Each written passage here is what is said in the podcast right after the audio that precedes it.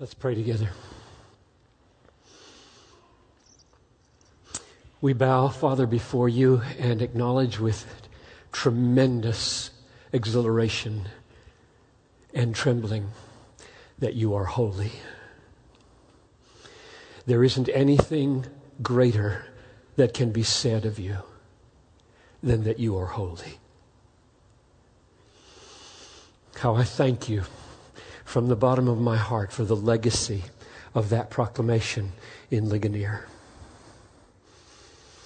And I pray now that as I undertake to articulate the unwasted life, you would grant me a spirit of reverence in the face of your holiness.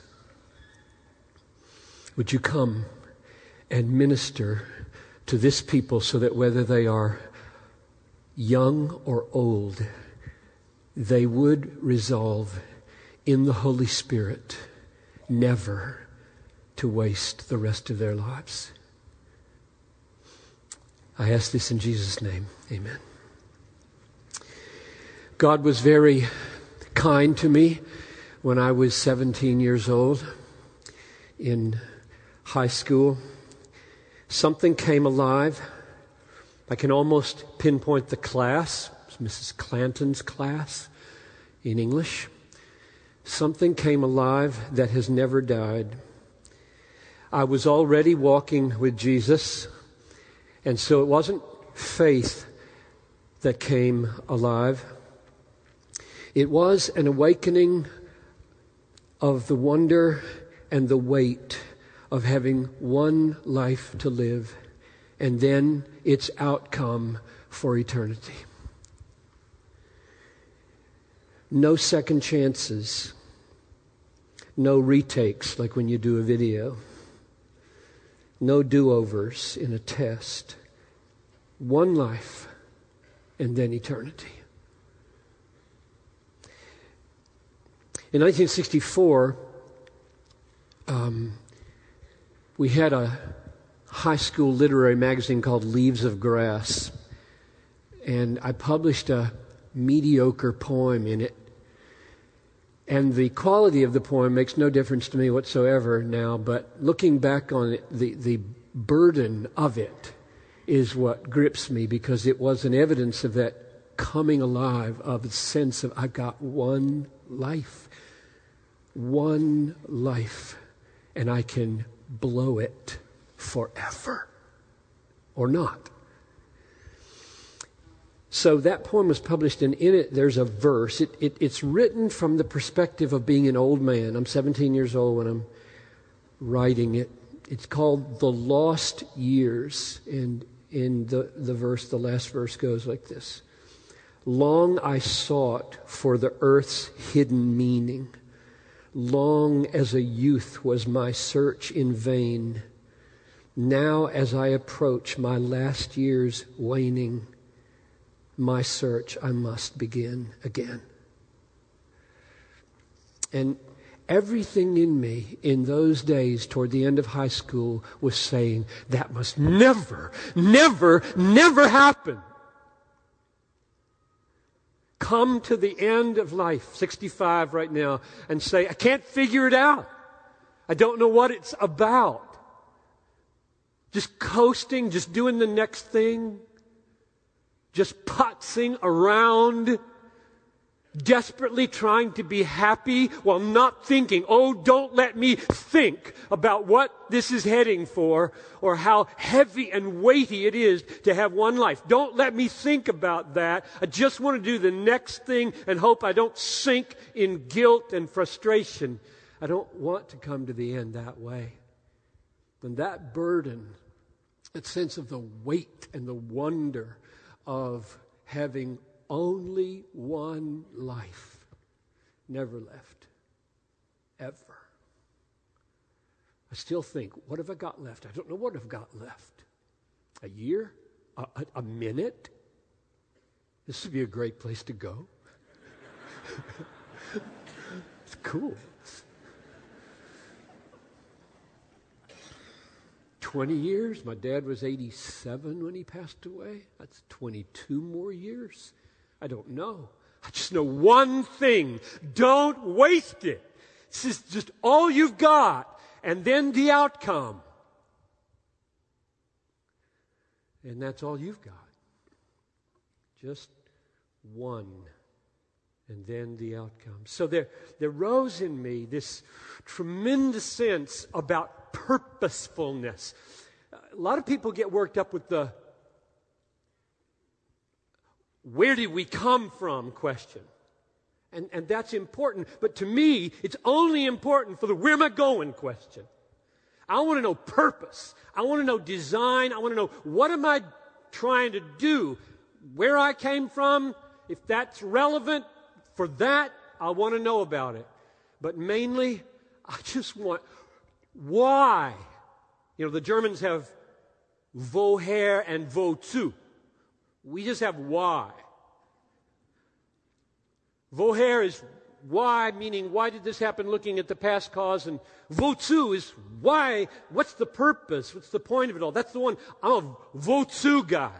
I want to know where am I heading and what's it for. So purpose, I want to know why the universe, why color, sound, love, hate, evil, good, sports, leisure, work, souls, bodies, government, art, beauty, mosquitoes, mosquitoes. I want to know why. Laughter, marriage, disease, war, me, you, now, this hour. Why? That's the biggest question for me. I've got an hour with you. Why? Why? What should, what should happen here? I go into the pulpit with that question every Sunday. What should happen here? What's the big point of this message in this moment? Why are you at this conference? What do you want to happen forever? What ripple effect do you want to come from this moment in your life? So that burden, that wonder, that weight came on me about age 17, and it just doesn't go away. Why do I exist? And God was very kind to me. Because in the next seven years, so four of them at Wheaton College and three of them at Fuller Seminary, in the next seven years, till I was 24 or 25, all the big pieces fell into place and they've never changed. And I am so fortunate.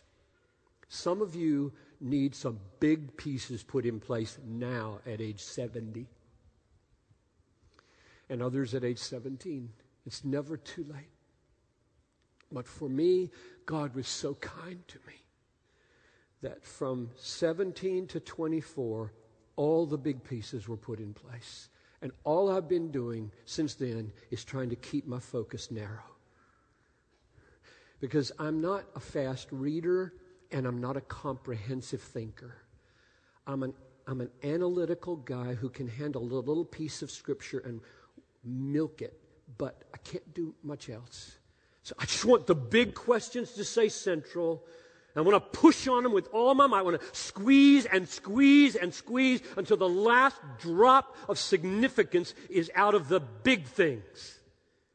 And, and that's, that's what I would commend to all of you average folks. Let me stress for you what I stressed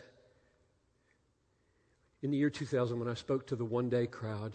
Um, I said to them, you know, this, this is all college students, and, and, and you're mostly not. Same thing applies. You don't have to know, I said, and I say to you now, you don't have to know a lot of things for your life to make a huge difference. And I'm talking to the older folks, retired and 20 somethings. You don't have to know a lot of things. I don't know a lot of things. The older I get, the less I know. And that's not just because I'm forgetting, it's just because I'm aware of more and more things that I don't know, and I have to work hard not to care about that, lest I try to know them and then lose my grip on what I know. But you, you do need to know a few great things that really matter and be willing to live for them with all your might and die for them. The people who make a durable difference, I choose the word durable significantly, intentionally. Uh, because I'm thinking of just your average grandmama, say, or mom or dad, or just your average person in this room. You, you won't have a, a famous global difference, but that's not of the essence in order to have a, a durable difference in the world that lasts till eternity, you don't have to know a lot of things. You have to be mastered by a few things. A few great things. If you want your life to count, if you want the ripple effect to go to eternity, then you want to give yourself to a few great things. You don't have to have a uh, high IQ. You don't have to have a high EQ. You don't have to have good looks or riches. In fact, riches will almost certainly get in the way. Not necessarily, but almost certainly, Jesus said. You don't have to come uh, from a fine family. That too can get in the way. You don't have to go to a fine school. You don't have to go to any school. But you have to know a few great, majestic, unchanging, obvious, glorious things and be set on fire by them. That's what makes a life count. So I'm going to mention three of those things that came clear to me between 17 and 24 and that I've just been working on the rest of my life. Just trying to discern their depths. I want to push down, down, down, and their application as widely as I can push it into every avenue of life and culture. So, three discoveries that will define the unwasted life. Number one, there is an absolutely sovereign, transcendently pure, those who know R.C. Sproul's work will know what I'm talking about there. Self existing, self sustaining, incomparably beautiful, all knowing, all wise, all governing, all upholding, all defining, infinitely valuable, all satisfying God. There is a God like that. He exists whose purpose in all creation, in all redemption, in all history, in all culture, is to display his glory for the everlasting, ever increasing enjoyment of his redeemed people. That's discovery number one. A long sentence. Shorten it down. There is a great holy God who means to be known and treasured as God. There is a great, holy God who means to be known truly and treasured duly. Sometimes rhyme helps people remember. He means to be known truly and treasured duly. He means for light to shine and heat to boil in regard to his holy being. You know, I'm sure, being at this conference, that God's name, Yahweh, is used over 600 times in the Old Testament, and it comes from the word be, to be. Exodus 3:14 Moses says to God, When they ask me, Who sent you? What shall I tell them? And God says, Tell them, I am sent you. My name is I am. And I've just spent all my life trying to figure that out. What are the implications that there is a being who identifies himself as I am? Deal with it. I simply am. I had no beginning. I will have no ending. You're not. I depend on nothing. Everything depends on me. I am defined by nothing. I define everything. I am controlled by nothing. I control everything. I am everything. Just, you, you can spend a lifetime just coming to terms with the name of God. Who He is, that He is, that He is, changes everything. Doesn't it? I mean, just everything changes if you live in the face of a God who's simply God, simply there. And the universe is like a peanut in his pocket. Only that's way too big of an analogy for the universe.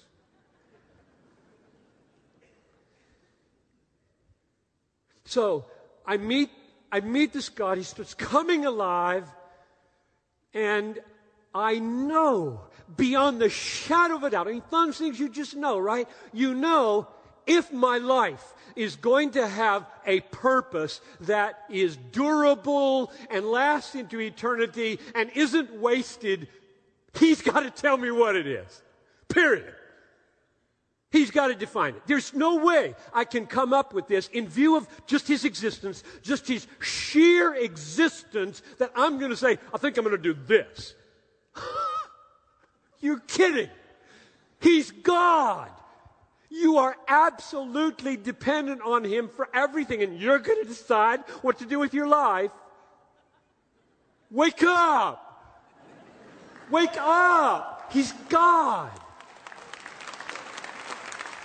So I, with the help of Dan Fuller at Fuller Seminary and Jonathan Edwards, in The End for Which God Created the World, one of the top five books of my life,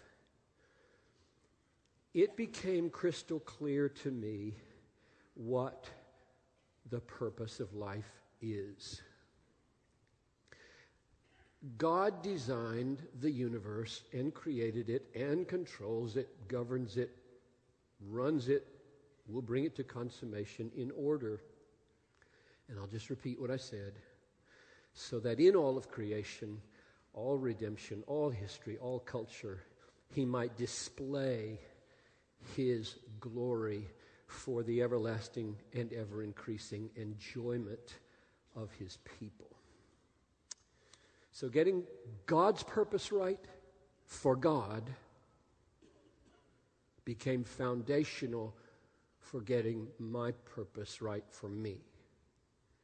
And that order is all important.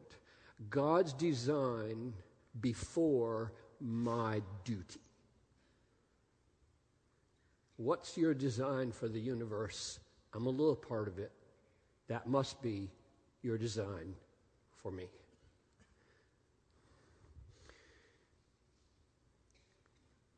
It has been a life defining, ministry defining discovery to see how radically God exalting God's purpose is. I suppose this has emotionally gripped me as much as anything. Don't know why that is, just the way I'm wired, I suppose that God's purpose for the universe is radically God exalting just holds me like an iron fist. I can't leave, I can't escape, and I find it exhilarating. And with, with some sorrow, we say, This is a fault line it's a fault line that divides families, churches, cultures, and the world. Either people find God's God exalting purpose for the universe exhilarating, or they are angered by it.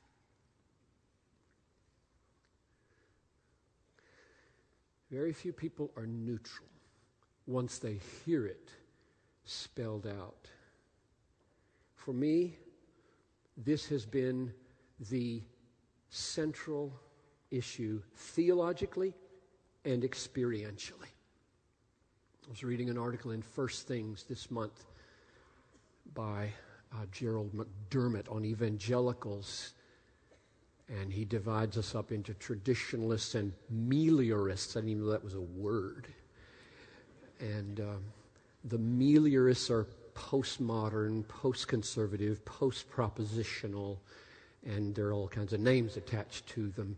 And one of the issues he said characterizing that movement is uh, rejection of the old, stale Enlightenment bifurcation between the mind and the heart and between thinking and feeling.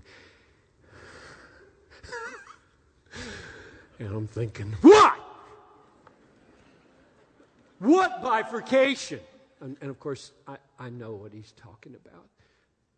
When those things are divided and you become a stale, dead, traditional, doctrinaire, reformed church, you're going to lose a generation. Just no doubt about it. You're going to lose me.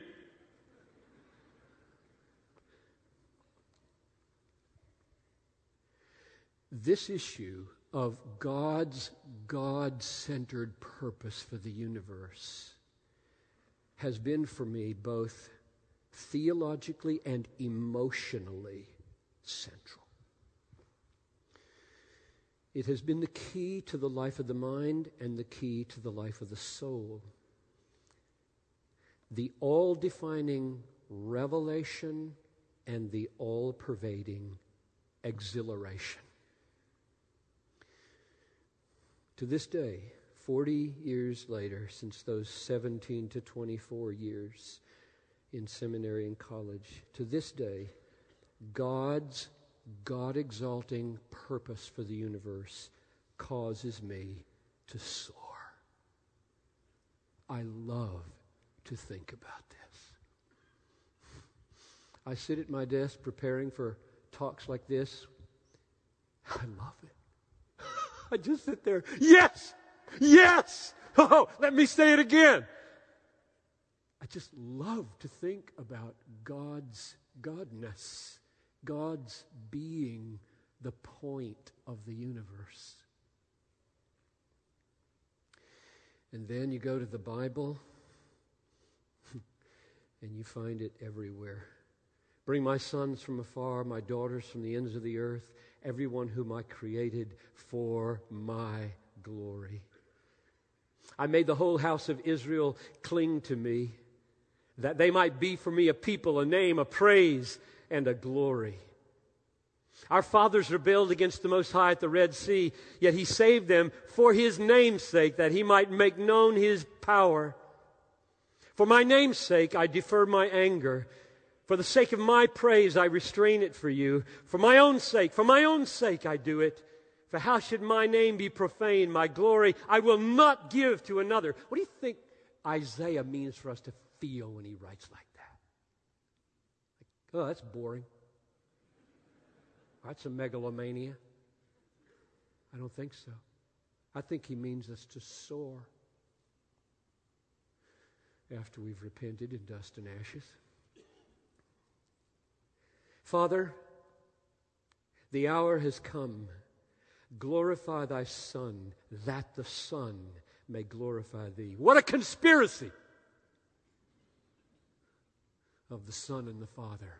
I'm going to glorify you now so that you will be glorified and I will be glorified in you. So glorify me that I might glorify you. We'll do it together, Father. We'll team up and make the universe have its point on Calvary.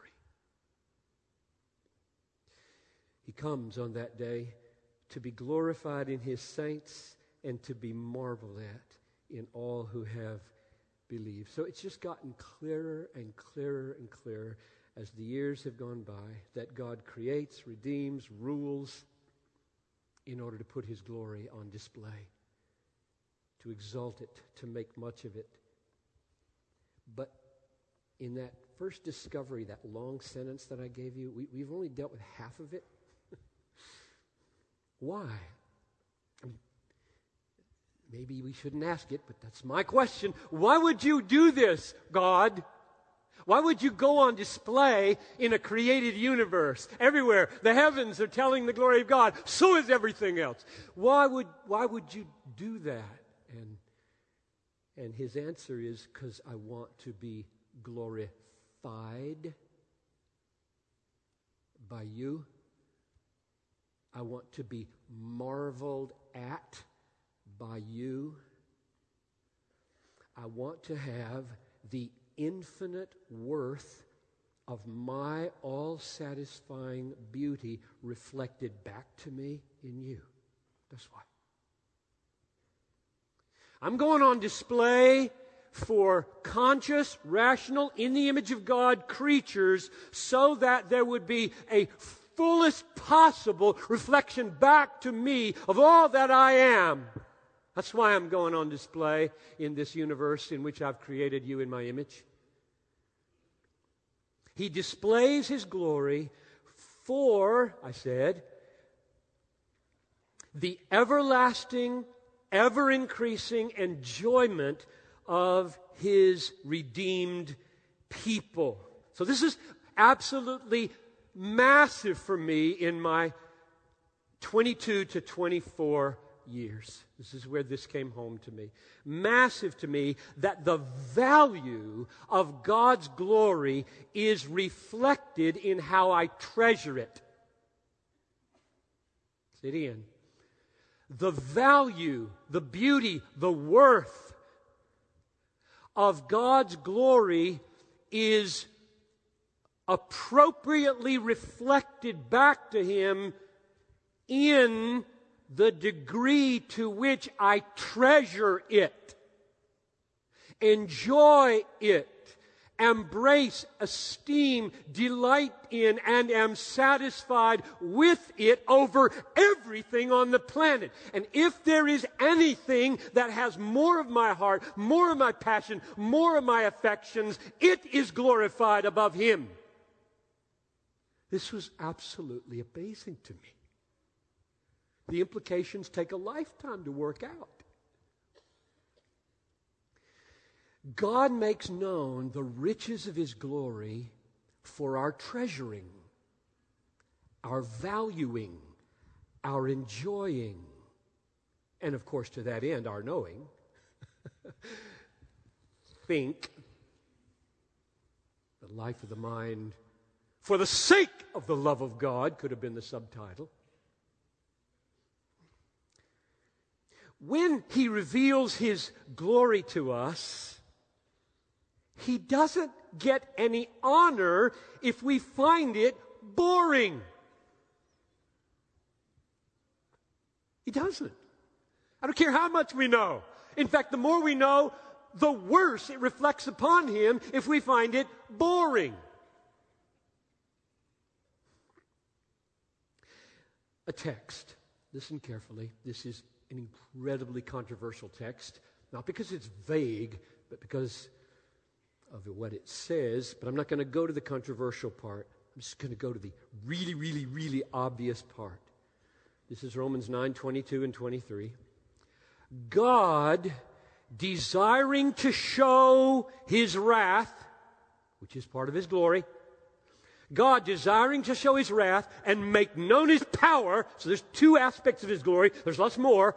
God desiring to show his wrath and make known his power endured with much patience. There's another piece of his glory. Vessels of wrath prepared for destruction. Here comes my favorite phrase in all the Bible. In order to.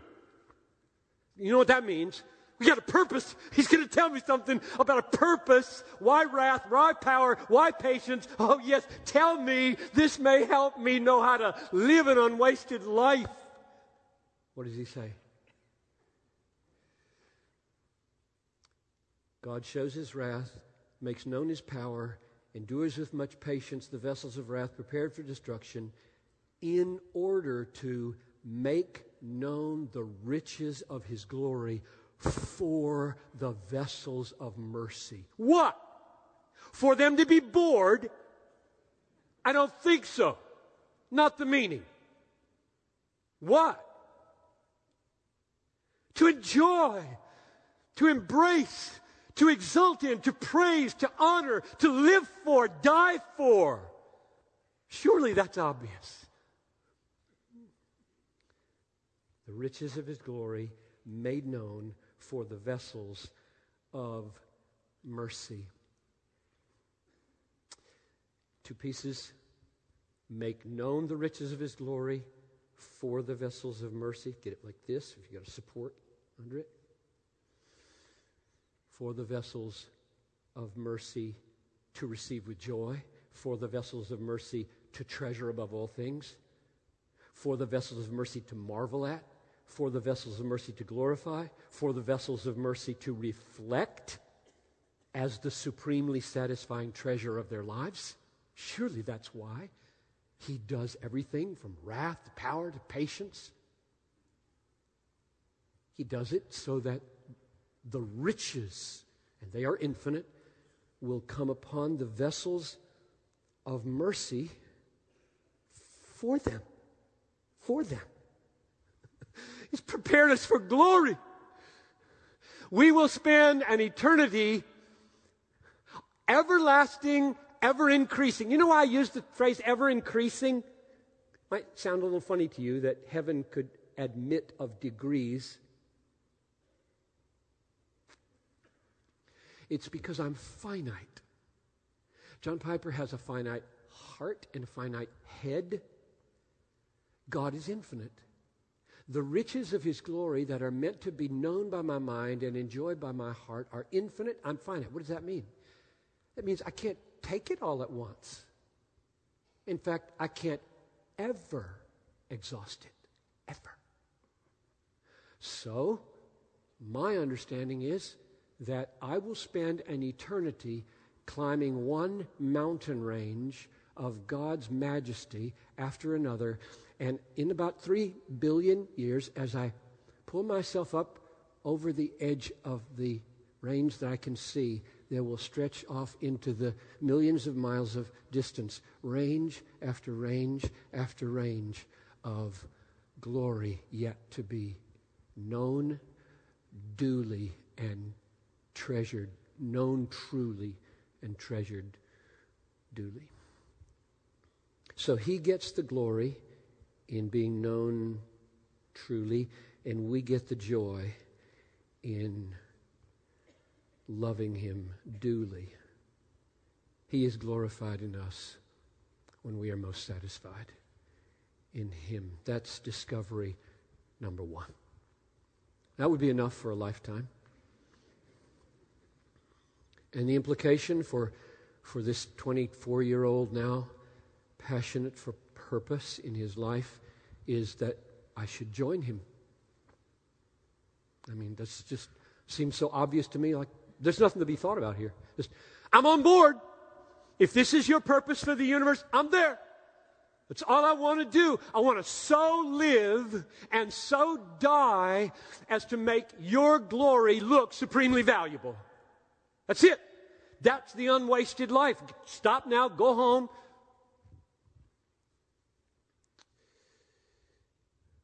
Whether you eat or drink, my dad would write me over and over again in letters Son, whether you eat or drink or whatever you do, do all to the glory of God. Which means do everything to make him look great. Which now I understand means so treasure him, so value him, so be satisfied in him above all human possibilities of happiness that you make him look more valuable than anything in your life. That's, what it means. Pray then like this Our Father in heaven, hallowed be your name. I love the Lord's Prayer. It's a prayer. I mean, every one of the sentences is a petition. I used to think it was an acclamation. Hallowed be your name is like, a, you, you are hallowed. Well, he is. But it's let your name be hallowed. And I'm, with it. every time I pray, and I pray it almost every day, I start right here. Oh God, may your name be hallowed here. Hallowed, hallowed, sanctified, revered as holy, revered as other, transcendently pure. R.C. Sproul's phrase. Magnificent phrase. What? And, and found boring? No way revered as infinitely valuable, revered as supremely satisfying. Oh, may this happen right here today, then in Noel and Talitha and Karsten and Ben and Abraham and Barnabas and their wives and 12 children and, and now my church and, and the city and the conferences and ministries like Ligonier and out to the nations. God, come, cause this valuing of your name, treasuring of your name. Come, come, come, do this. That's what we pray in the first sentence of the Lord's Prayer. It's all about the majesty, glory of His name being being embraced and loved and treasured and revered and honored and praised so that the world will see us and say, Their God must be awesome. Let him who serves, which is what I'm trying to do right now, serve in the strength that God supplies so that in everything God may get the glory through Jesus Christ, to whom belongs the dominion forever. So the implication of discovery number one is plain. If God is, is, I am. And if He created the universe in order to go on display with the riches of His glory for the vessels of mercy, in order that the infinite value of his riches of glory might be obvious in our lives, then my life is defined for me. You know, don't you, watching me, that there's a difference between purpose and achievement. you know, I mean, I'm a sinner. I fail at this. All I'm doing is defining I know what I'm on the earth for. God will judge whether I have come even close. My wife would have a different judgment than you, probably. you only know the, the teacher preacher guy. My kids know another guy, and my wife knows another guy, my elders know another guy, and I love Paul saying, Do not judge before the time I don't even judge myself. The Lord will judge on that day when He brings to light the secret things of the heart. That's a trembling day. Do I know my own heart? I don't. I know some, and I trust my merciful Savior for the rest, which leads now to discovery number two. And these next two are shorter. What necessitates discovery number two is that there's a massive obstacle between God's purpose and my ability to join Him in it. So His purpose is that I would so treasure Him that the way I live and die would reflect how supremely valuable He is. And the obstacle is I hate God. I want to be God. I don't live for I don't live for nobody else. For goodness sakes, I want to be God. Self denial is not in my bones. I don't want anybody telling me what I can like and not like, do and not do, love and not love. Get out of my face. God. That's a pretty big obstacle. And, and, and it has another piece to it, namely, He hates me because of that. The wrath of God is on me with such a weight that it should crush me in hell a thousand times yesterday.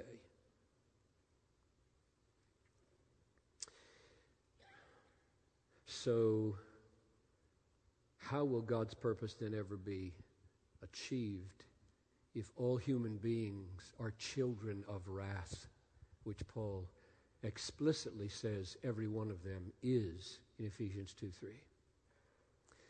And here's the second discovery.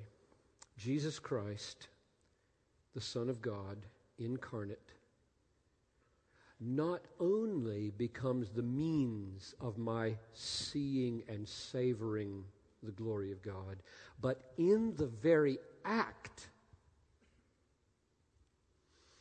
of overcoming these obstacles becomes himself the apex of the glory I couldn't see. That makes sense? Jesus Christ enters the world as the God man, and he does something that covers and conquers my depravity, absorbs the wrath of God, so that I can now see and savor what I was designed to see and savor. And in the very doing of that redeeming, he becomes the apex of the glory I was designed to see. That was discovery number two. Let me give you three passages of Scripture that shed light on what I'm trying to say. Because this, this was there in nugget in the early years, but only in recent years has it become clearer. I think I've become, over the years, a more Christocentric person than I was 20 years ago. I love being theocentric. In a sense, I could argue a long time. Maybe RC and I will talk about this tonight. Why it's appropriate to exalt God and His holiness as the theme of your ministry rather than Christ. And then He will hand over the kingdom to the Father, and God will be all in all, would be a good place to start. But I think I might not have had the balance where it should. I'm not even sure now I have the balance where it should. Let me give you three texts Ephesians 1. In, the lo- in love, God predestined us for adoption through Jesus Christ, according to the purpose of his will, to the praise of the glory of his grace. So, what's clear there is my predestination, my adoption into God's family through Jesus Christ is designed to bring about praise for the glory of grace. So now we've got a clarification of the apex of glory revelation. It's grace. And the praise is not boredom. This is exaltation. This is exhilaration. You are predestined. You are adopted all through Jesus Christ unto the praise of the glory of grace at the peak. Text number two, 2 Timothy 1 9. He saved us, 2 Timothy 1 9. He saved us, called us to a holy calling, not because of our works, but because of his own purpose and grace, which he gave us in Christ Jesus before the ages began. So now, this grace, which is the apex of the glory we are to praise through the redeeming work of Jesus, was given to us before the world existed. So this is massively clear to me that God's purpose for creating the universe was to get here. Because the grace is given through Jesus Christ before the universe exists. This is awesome. This is breathtaking. I'm on to, I'm on to the purpose of the universe with way more clarity than before in the first half of this message. Jesus, central, incarnate, redeeming, through him, grace streaming to me before anything exists. One more text. This is Revelation 13 8. The beast will triumph over everyone whose name has not been written before the foundation of the world in the book of life of the Lamb who was slain.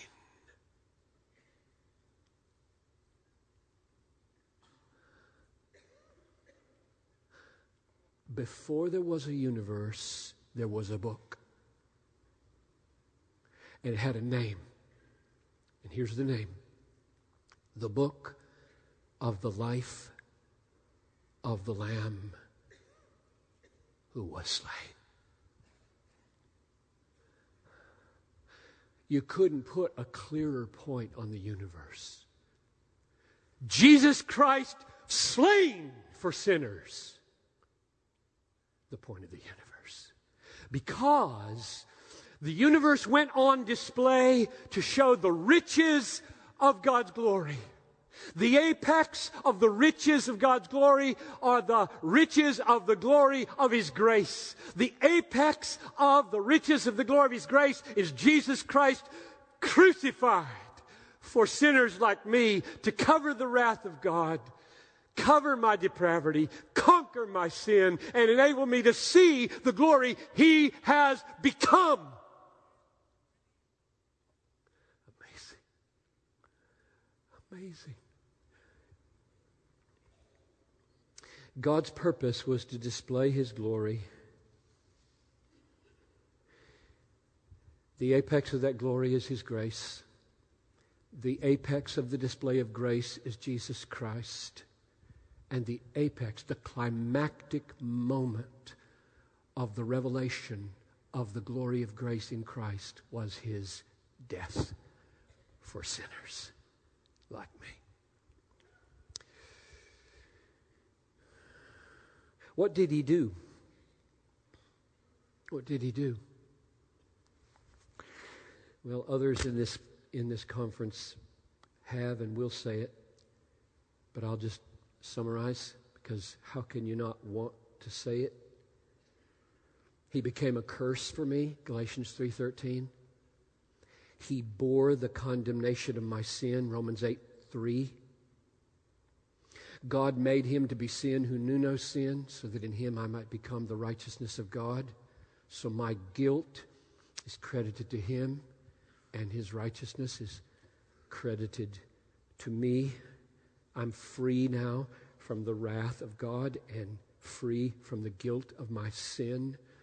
And because of all of that, because of all of that cross work, blood work, death work. The sovereignty of God kicks in behind all the promises of the new covenant for me. And you know what those are? I will put the fear of me in you, and I will not let you turn from me. Faith is freely given. Repentance is freely given. Ephesians 2 8, 2 Timothy 2 25. Coming to Christ is freely given to me. John 6 44. New birth is freely given to me. John 3 8. Which means that my depravity, my deadness, my blindness, my distaste for God, and my hatred of Him is gone. I'm born again. Why else would I be exhilarated by God's God centeredness, not having me at the center? I love God's God centeredness. And oh, protect me, God. Oh, protect me from turning right doctrine into a means of boasting. How subtle is sin in the Calvinist heart and every other heart. What now am I able to see? if he removed all the obstacles of wrath and all the obstacles of guilt and sin, and then has been overcoming my depravity by the gift of faith, the gift of repentance, and the gift of new birth, what can I now see? 2 Corinthians 4 4. The light of the gospel of the glory of Christ, who is the image of God.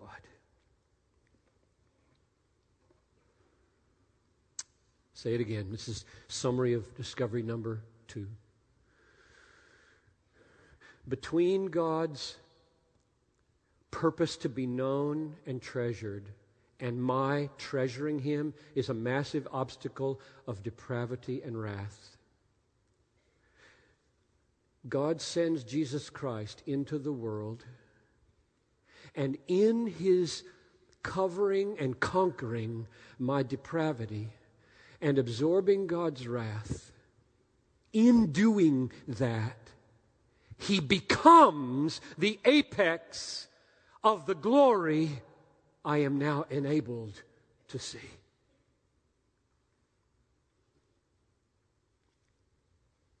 Last discovery, number three. Before I say it, let me, let me connect that. Don't want to jump over this.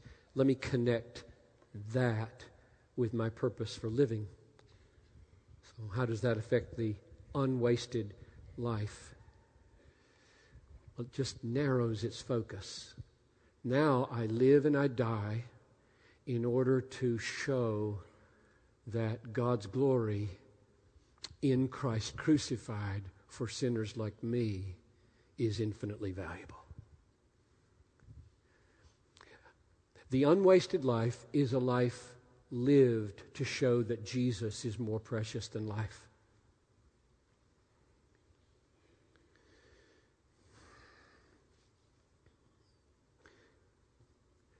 You know how Paul said it. For his sake I have suffered the loss of all things and count them as refuse in order that I might gain Christ. That's the longing of my life to get there. Live there, stay there. Everything like rubbish compared to knowing Jesus. That I may be found in him, not having a righteousness of my own which comes from law, but the righteousness that comes through faith in Christ, the righteousness from faith that design, the righteousness from God that depends on faith, that I may know him and the power of his resurrection, that I may share his sufferings, becoming like him in his death, if by any means possible I might attain the resurrection of the dead and spend an eternity with my King, my all satisfying, all glorious Jesus. Discovery number three. The life that most clearly displays the all satisfying worth and glory of God in Christ is a life of joyful suffering in the service of love.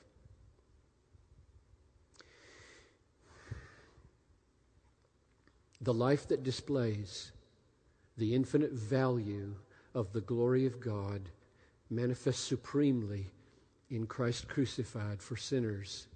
The life that displays that most clearly is a life of happy suffering in the service of love.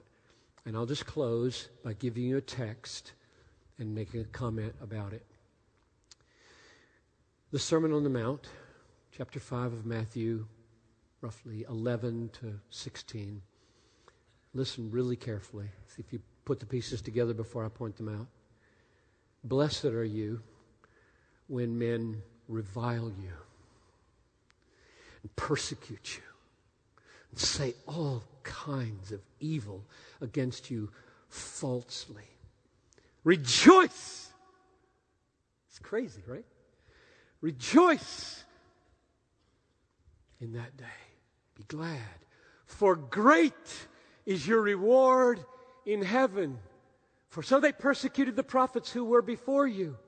You are the salt of the earth. If the salt has lost its flavor, how shall its saltiness be restored? It's good for nothing but to be thrown out and trampled under people's feet. You're the light of the world. A city set on a hill cannot be hidden. Neither do men light a lamp and put it under a basket, but on a lampstand, that it may give light to all who are in the house. And so, in the same way, let your light shine, so that men may see your good deeds and give glory to your Father. That's what the universe is for. The question is what's the light? What's the salt? You're the salt, you're the light. And when people s- taste it, they say, whoa, tangy. Whoa, that's unusual. What's unusual in this text? What's unusual? Not good deeds. Good deeds are not unusual. Plenty of pagans full of good deeds. And nobody looks at them and says, Whoa, God. Nobody. What's unusual? What's really salty? What's really bright? What's extraordinary? What's impossible in this text? One thing joy in the face of persecution because of a reward in heaven. The world cannot do it. They've got no reward, and they're not going to be happy if anybody's beating them up with lies. But you can. And if you do, if you are so satisfied in this reward, blessed are you when men revile you and persecute you and say all kinds of slanders against you. Rejoice for your reward is great. If you are so satisfied in your reward that you really can keep doing good for people who hate you happily you're off the charts, salty. The, the people will taste you. That, that should be on everything I eat. That's incredible. That's awesome. I, that just can't be done unless there's a great, glorious God who satisfies the broken soul of man. What's the, what's the reward?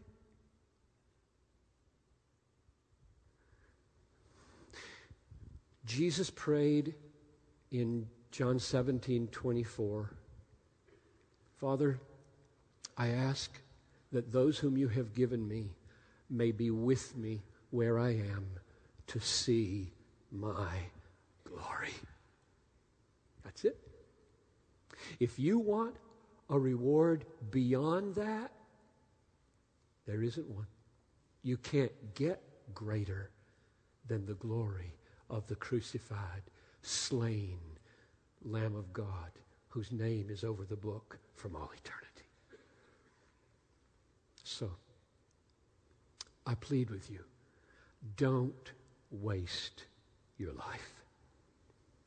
Look to Jesus Find in him and in his suffering for you the apex of the glory of God's grace.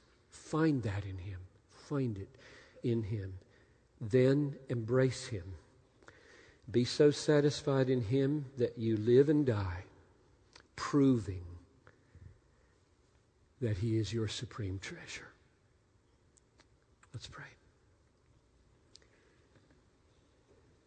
Father, I, I preach always beyond myself. I just feel so inadequate when I talk about these glorious things. They are so bigger and so much greater than my life. So I'm thankful for your word that I don't have to lean on my own understanding. And insofar as what I have said accords with your holy word, don't let anybody escape it. Grant that it would grip, that it would exhilarate souls, and that none of us, whether we're 75 or 17, let none of us waste the rest of it. I pray through Jesus Christ. Amen.